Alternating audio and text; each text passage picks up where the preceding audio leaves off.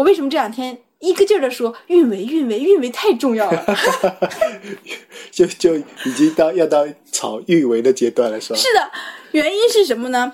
呃，这么说吧，现在所有的终端发展，嗯不管是 to B to C，嗯。它所有的终端发展都往一个趋势，就是即时在线。嗯。呃，所有的即时在线包括了即时分析，它不仅是即时做这件事，而且即时分析这件事情。嗯。那这样的话，所有的数据就会到一个大最大的服务，不管是云还是什么，就是到一个最大服务器。而这个服务器呢，其实中间会有很多中转，嗯。大家知道，就是这个其实全都是运维的活。我我都我感觉有点运维加大数据，数据其实是分析，它相当于是架你的架构师，但是你的运维不行，肯定是不行的。所以的，硬件不行，你对啊，对数数据跑不起来。不管是你公司的服务器，还是你公司放在某一个云上的服务器，以及你统一到某一个大型服务器上，全都是运维的工作。嗯而且这个运维是什么呢？就是你这个想跑得成你的前端的高性能，你必须得有一个很强的后台支撑。而后台支撑呢，谁支撑你呢？就是你的后台其实是由运维来支撑的。嗯就是你的运维不行，你的后台架构好也其实没有用的。嗯嗯嗯，所以就是从现在开始、嗯学运维，有可能在后十年就是一件很吃香的事情，因为你所有的前端全都是要靠这个的。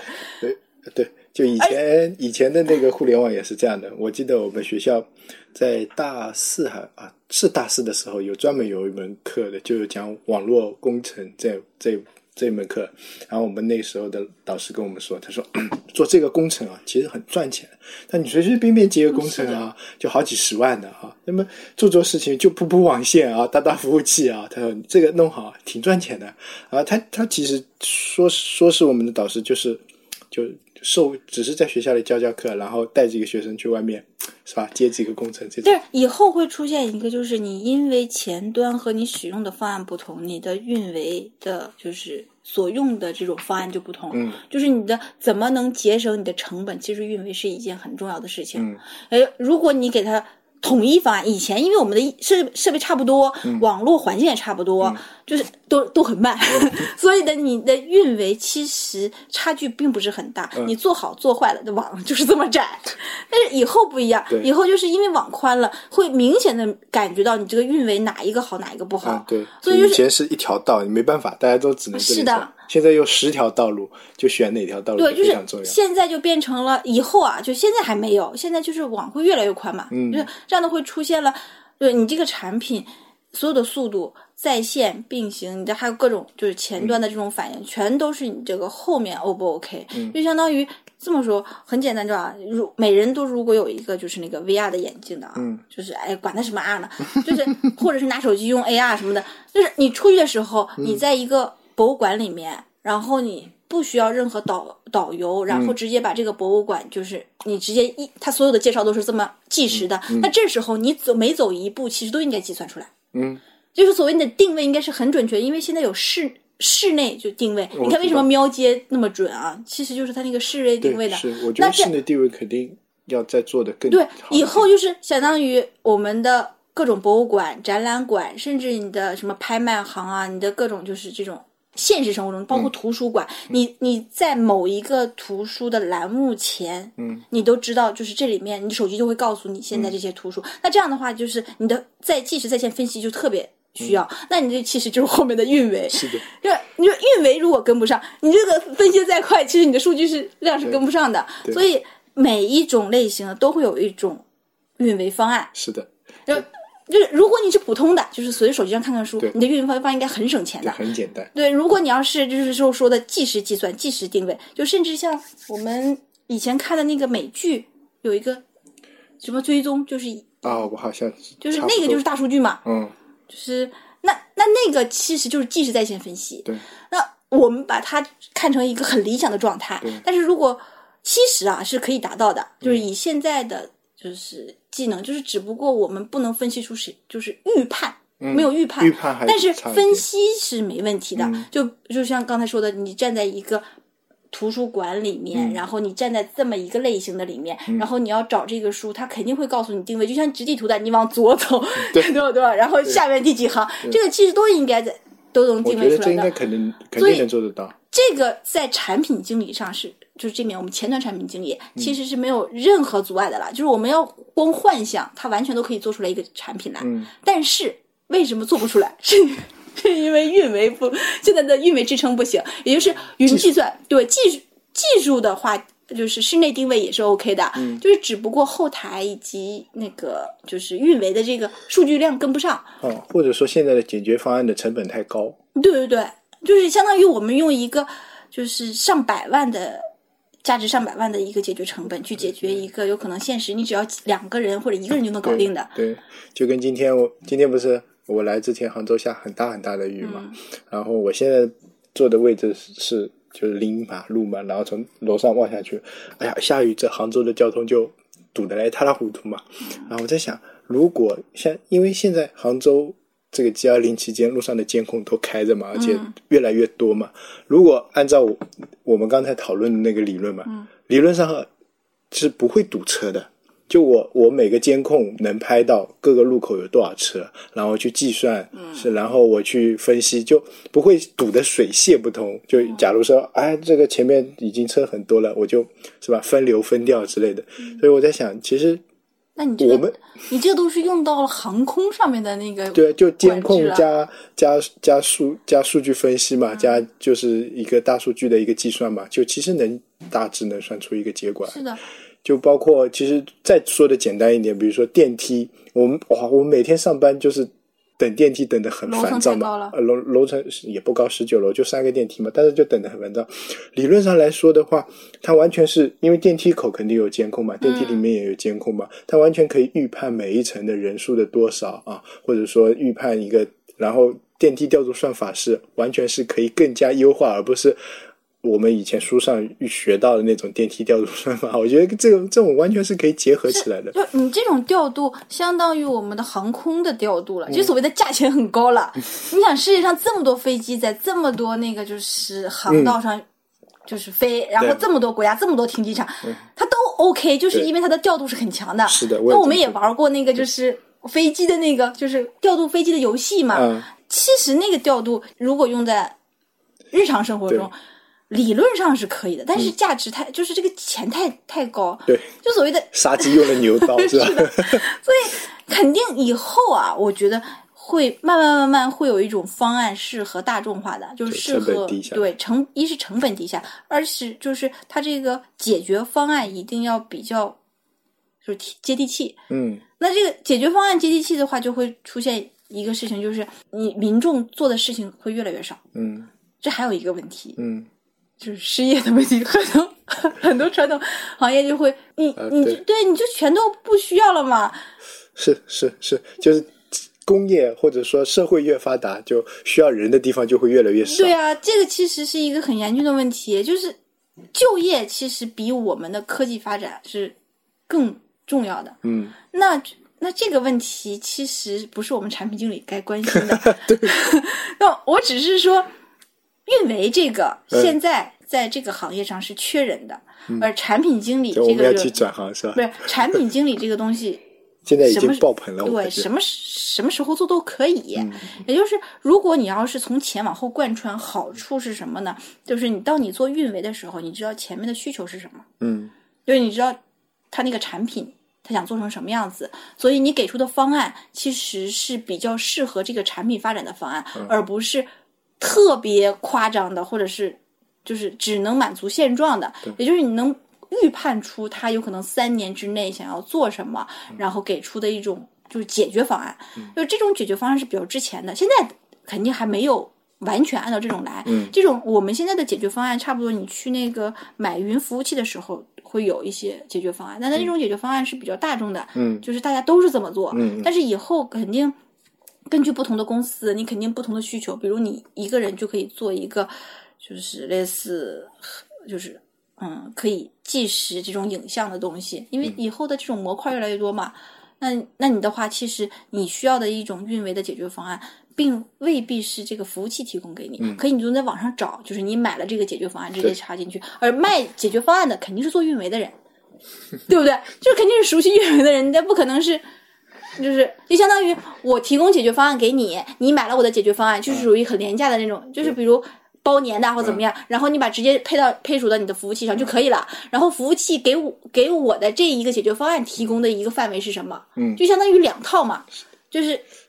我我有一种感觉，就是各个职职业大家都轮流火一把，感觉就是的，就是这这一套系统是什么呢？就像工业，就是军工、重工、轻工，然后就是这么回，就是互联网就这么环环绕一下。开发，然后活产品产品，然后游医活了，然后运营，然后运再维运维，然后市场就轮着回吧。我真的感觉是每个阶段就是哪个是王牌的那种我觉得是跟硬件发展有直接关系我感觉跟社会发展也可能啊，那肯定的，那就 就硬硬件发展到一定的程度的时候，它肯定需要寻求一个突破嘛。嗯它这个突破是哪一个方便，它就突破哪个，对不对？嗯那你现在突破产品很难了，嗯，市场也很难了，是不是？对。那开发更不用说，开发其实就是这么点人干这么点事我。感觉现在的它技术没有瓶颈，但也不就是很难存在着某种就是说需要攻克的东西。对，但它它没有一个飞跃，是因为它本身的就是你的需求就没有什么飞跃嘛。嗯，对，你说你要是真的是把所有的这种就是即时影像的东西都出来，那你这是三 D 的这个效果的话，你即时计算，你是不是需要很多的？就是技术和美工就去做这个东西，嗯那你这样的话，你的那个产品设计就跟以前不一样了。嗯，但是现在因为运维那边还没有达到这个技术，所以这个东西现在是不不需要，嗯对不对？嗯，是，而且还有一种就是，我们现在以前我们都是做图书的，嗯呃，电子书的。那电子书现在有一始终有一个未攻克的，就是那个就是文字转阅读，但它不是 TTS 的阅读，就是啊你要分辨。阴阳顿挫。对，分辨场景以及情节的这种阅读，对对对但是以前我我是想，它是不是可以有个什么方式把这个，就像音乐不是有这种情绪在里面嘛，有个标注，它是不是是不是有个代码，它就可以把这一段的，就是就是节奏或者是但也需要有人去编曲啊。就是它呃怎么说？音乐是这样的，现在的电子音乐其实就是很多是电子音乐做出来的时候，不像以前要一个个弹出来了。嗯那其实文字也是应该是文字的转语音对，也有可能是有某种谱，嗯，就是就像以前填词一样的，对这么多词都有就是玄幻小说。用这个，言情小说用这个。对，但是这个语调，因为人的语调，我们起码汉语就是这些。你读感情的时候也是这些，是不是？四声嘛，对吧？不是声，就是这个情绪，也就是这些。那是不是有什么东西就夸把这个东西套进去，就跟技术一样，夸夸夸就就。都说？但是这个东西一直没有听说有人去攻破这个东西，主要还是首先市场需求量不够大，嗯因为什么呢？呃，这个需求量是因为很多人愿意用真正的声音去阅读，然后给别人听，就是现在的这种读小说的、有声小说的。对，那这个其实，在另一方面说，创造了就业，嗯，对不对？就是你有的是这个东西，他会买版权的嘛，就人有的时候比较固执跟守旧。这也不是守旧，这个人家就像是听评书一样嘛，这个就是它它本身这个东西就有艺术特点，但是嗯，对对对，对这个是代替不了的，就像我听广播剧一样，听那个日本的广播剧，那这是代替声优，我也觉得是代替不了的。但是我们换种方法想，其实技术是不是可以把一些书可以这样？那这样的话，我们可以把一些书导入进去，嗯然后。它这种书有可能所有的人都不会去录它，嗯就包括学术的或者是很枯燥的这种书，但是你就是想听一下，嗯有可能是因为世界名著啊或者是什么东西，对，那无聊的对啊那这个其实，在代码上就是开发上就是纯前端的了，对不对？对，那那那这个东西，产品的思路已经给你讲清楚了。对啊，至于实现方式，我也不知道。对，因为我们不知道这个代码到底应该怎么，而且就算我告诉技术，技术也很奇怪，他没法总结出这个逻辑来，嗯嗯，对，现在对我有，就是它的开发逻辑它总结不出来，嗯然后你要。一个又懂音乐音律的技术来去做这个、也不行，嗯，对不对？对 这个确实不好做。是的，这个这个相当于就是我们觉得这个所谓的这套理论是，就是想象中是可行的，但是是实行不了的。嗯那因为什么呢？因为它这个它技术首先本来塞的。有可能有专门一方一拨人在研究这个东西。对，只能靠研究来解决这个问题。但是这个问题一旦解决了，它解决了一个什么问题呢？就是呃，我们本身聋哑人，嗯，他的阅读和他的这个瓶颈问题，嗯，也就是我们不仅可以呃把它转化成这种音律，也就是它的骨传导其实也是 OK 的，嗯对不对？嗯，也就相当于他听的，或者是他盲人盲人的话，就是他看书的时候，嗯，现在都是他不是他盲人的看书的时候，他的量很小，因为能让他去看的书或者听的书比较少。对对对，而且他没办法进行完整的手机的操作和电脑电脑的操作操作，，嗯就是完全完整的，所以有可能这些都不行。但是如果你是书的话，就是这种书的话，有可能你这个东西一直都在放，或者是你只要按一个按钮，然后这个就是把它导进去就可以了。那这这种东西，或就是它连上去骨传导的话，就是其实聋哑人也可以听，嗯也就是他他可以听到完整的这个音是什么样子的对。那其实这个骨传导，你当然你也可以放到就是普通的这种录音上，但是这个东西没有人去做，因为它需求量太小了。我感觉就是没有什么经济价值，就算你对，就是你，因为现在的互联网完全是按照经济来衡量的，啊对我它不感觉，越来越它不是走偏它不是按照这个社会需求来衡量的。嗯就是你社会上需求什么和这个经济上需求什么，其实总是有不同的。啊，可能会往这个方向会稍微好一点，因为你很多这种财经的杂志或者说外面说，就是说以前的咱们是一个什么物质贫乏的社会，所以你做什么东西都只要有东西出来，大家就啊将就着用嘛。现在呢，就是咱们整体水平啊也往上提一提了，就是说我要去比较哪个东西好了嘛，我会用那个稍微好一点的东西，所以大家就觉得哎呀产品也难做啦，什么也难做啦，对吧？原先就比如说，哎呀，我有个杯子喝水已经不错了。现在我有余力了，我可以去挑选我要用哪个杯子来喝水，我会挑一个好一点，那些差的就会被慢慢淘汰淘汰出去。那，我感觉会好一点，但是以这个大环境来说，我总感觉还是一种以经济为导向的那哦种。，我我觉得是这样的啊。首先，我认为在这其中，媒体有不不好的引导作用。嗯，媒体的引导，是他总是在宣扬这个钱多重要，他这个你要赚多少多少钱，成功人士如何如何。还有一点就是，一直都没有在告诉大家，你赚了钱不应该把它买一些垃圾，因为你这个垃圾什么呢？它就是在时间段上它会成为垃圾，嗯，就是这个样子的。所以现在的情况就是，我们赚了钱，然后买一大堆东西，嗯然后用的没有用坏，也没有用上，觉得只是不喜欢了，然后他们变为垃圾。这个垃圾怎么处理呢？我们不管它。对，那那这个其实这个这个情况就是。一部分人在生产垃圾，嗯一部分人在购买垃圾，然后这个垃圾呢，还就是慢慢就变成也没办法消消完全销毁，嗯所以呃，这个方式就是这种这种运作方式，有可能就是我们这一个时代的一个特征。特征对，对，就这个特征，其实我们没法避免的，因为如果我们说我们不去买这个这些垃圾，嗯。那生产这些人垃圾的这些人就有可能就不行，就是所谓的穷困潦倒啊什么的。然后那他他们穷困潦倒的话，就造成他们的购买力对于我们来说也有影响的。那我们也赚不到什么钱，然后大家都双方都很穷。这样穷的时候呢，因为生产不来出什么，我们又买不了什么，我们只能去追求一些。就是所谓的精神，对 对，情怀，对对对，就跟就回到了，对就是物质比较匮乏的，就就所谓相对现在比较嗯匮乏的，就是这种七八十年代的这种状态，就是哪里只要做点什么东西就能赚钱，只要我感觉现在是，就我这句话不一定对啊。就以前就感觉我创办一个企业，或者说我做一个东西，就感觉是我要做做成百年企业，或者说我要我要是把这个东西传下去的这种感觉。现在做个企业，我最好三年以后啊去敲个钟上市啊，它实实在上不了市嘛卖掉啊，实在卖不了掉嘛收购并购啊，就没有这种感觉就。就就说啊，我要创办一个企业，我是真心是为什么什么什么服务的，是什么干一件什么，就算是那个的话，我也我我我力争做个百年啊，这种这种感觉完全是不一样，我不知道为什么。呃，哎，这个东西其实也说不好也说不好为什嗯么。就是我曾经跟就是哎，不是应该这么说，呃，我现在不是经常就是看一些就是企业的这种方案嘛，嗯。就是投资方案啊。然后有的时候会跟一些老板聊，就所谓的老板嘛，也也老板不哪儿去，本身就是小企业，就是那种创业公司的。嗯。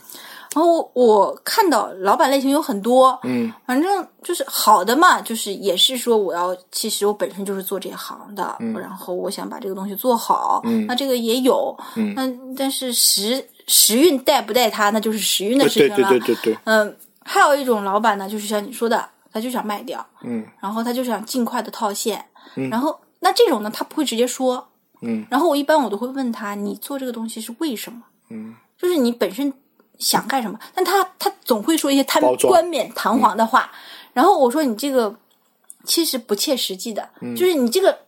就是他想把某一种就垂直行业达到一个顶峰，嗯我说这不存在这个顶峰的。就比如你说把交友达到一个顶峰，婚介达到一个顶峰，这都不存在顶峰的，对不对？所以而且是有有一些是什么把某种爱好，就是比如你喜欢看这种爽文或者什么什么，把这种这种爱好变成一个顶峰，那这也不太可能。嗯，对，所以他这种方向肯定就不是他。本身就是为了冠冕堂皇说这个话而嗯去。就是想的这个，那肯定都是这个方向的。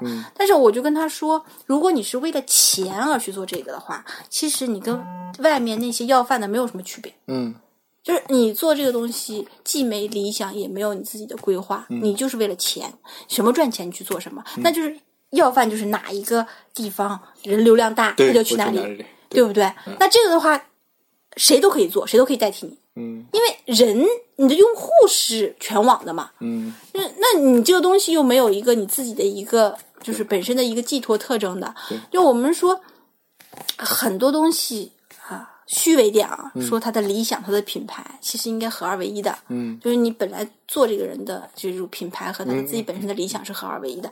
那现在在互联网上很少能达到这种，嗯，很很就是很多就是品牌，我是讲了一个概念，嗯然后我的理想其实就是赚钱。现在就是分开。但是，比如说，啊、最近这个锤子科技不是很那个？其实我一直觉得他们的情怀还可以，虽然我我没有上过老罗的课，我也我也是从他开始做手机我才认识有罗永浩这个人，但是一开始我觉得他们就是宣扬的那种那种那种感觉还是真有啊，但是产品做不出来，也确实够糟心的，对吧？我我觉得他可能他们也坚持不下去了，这种公司蛮难说，说理想没问题的，对，就是尤其是这种传统行业混的时间长的人，都很愿意谈理想。嗯，就是你想想，就是这种传统行业出来的，他们因为他本身的行业给自己洗脑，嗯然后他他所见到的这个世界给自己的洗脑，嗯。他就会很容易谈理想，就谈他在这个行业上的理想。但是我们作为执行产品经理，不是理想驱动的，嗯。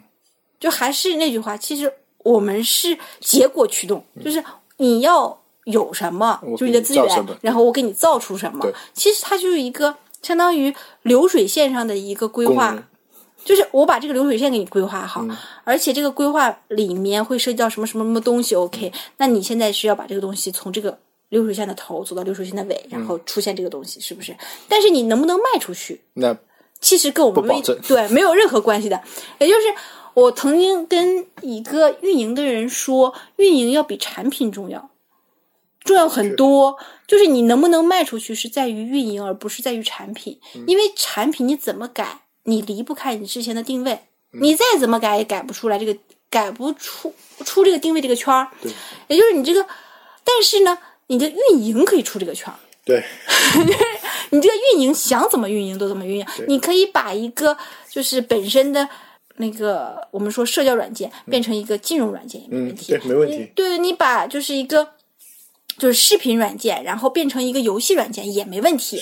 全都是运营的，因为它产品不存在瓶颈，产品就是功能嘛。是对，就跟一个杯子一样的，以前的杯子，你看那么多年了，杯子还是长成这副德行，是吧？圆的，带一个柄。但是我可以说，哎呀，这个杯子是用来刷牙的，这个杯子是用来喝水的，那个花的那个杯子是用来喝咖啡的。然后讲一堆说啊，为什么适合用来喝咖啡，适合用来喝茶。其实从产品功能上来说，改动真心不大。对啊，不就是一个模具，然后换点材料的事情吗？对吧？但是你这样一种宣传，或者是说一种运营的话，会让人觉得那个完全不一样，对吧？但是现在的情况就是因为产品和运营的门槛都很低。嗯。所以就造成了大批的人涌入这这两个行业。In the town where I was born lived a man who sailed the sea, and he told us of his life in the land of submarines. So we sailed onto the sun till we found a sea of green and we lived beneath the waves in our yellow submarine.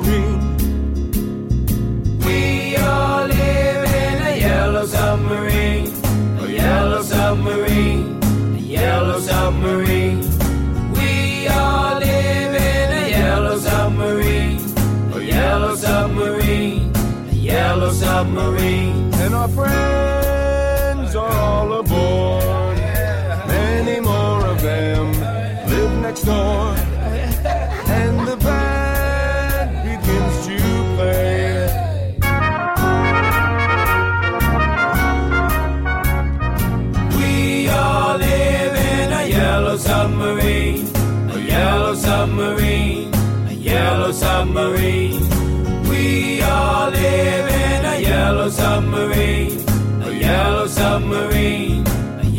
submarine.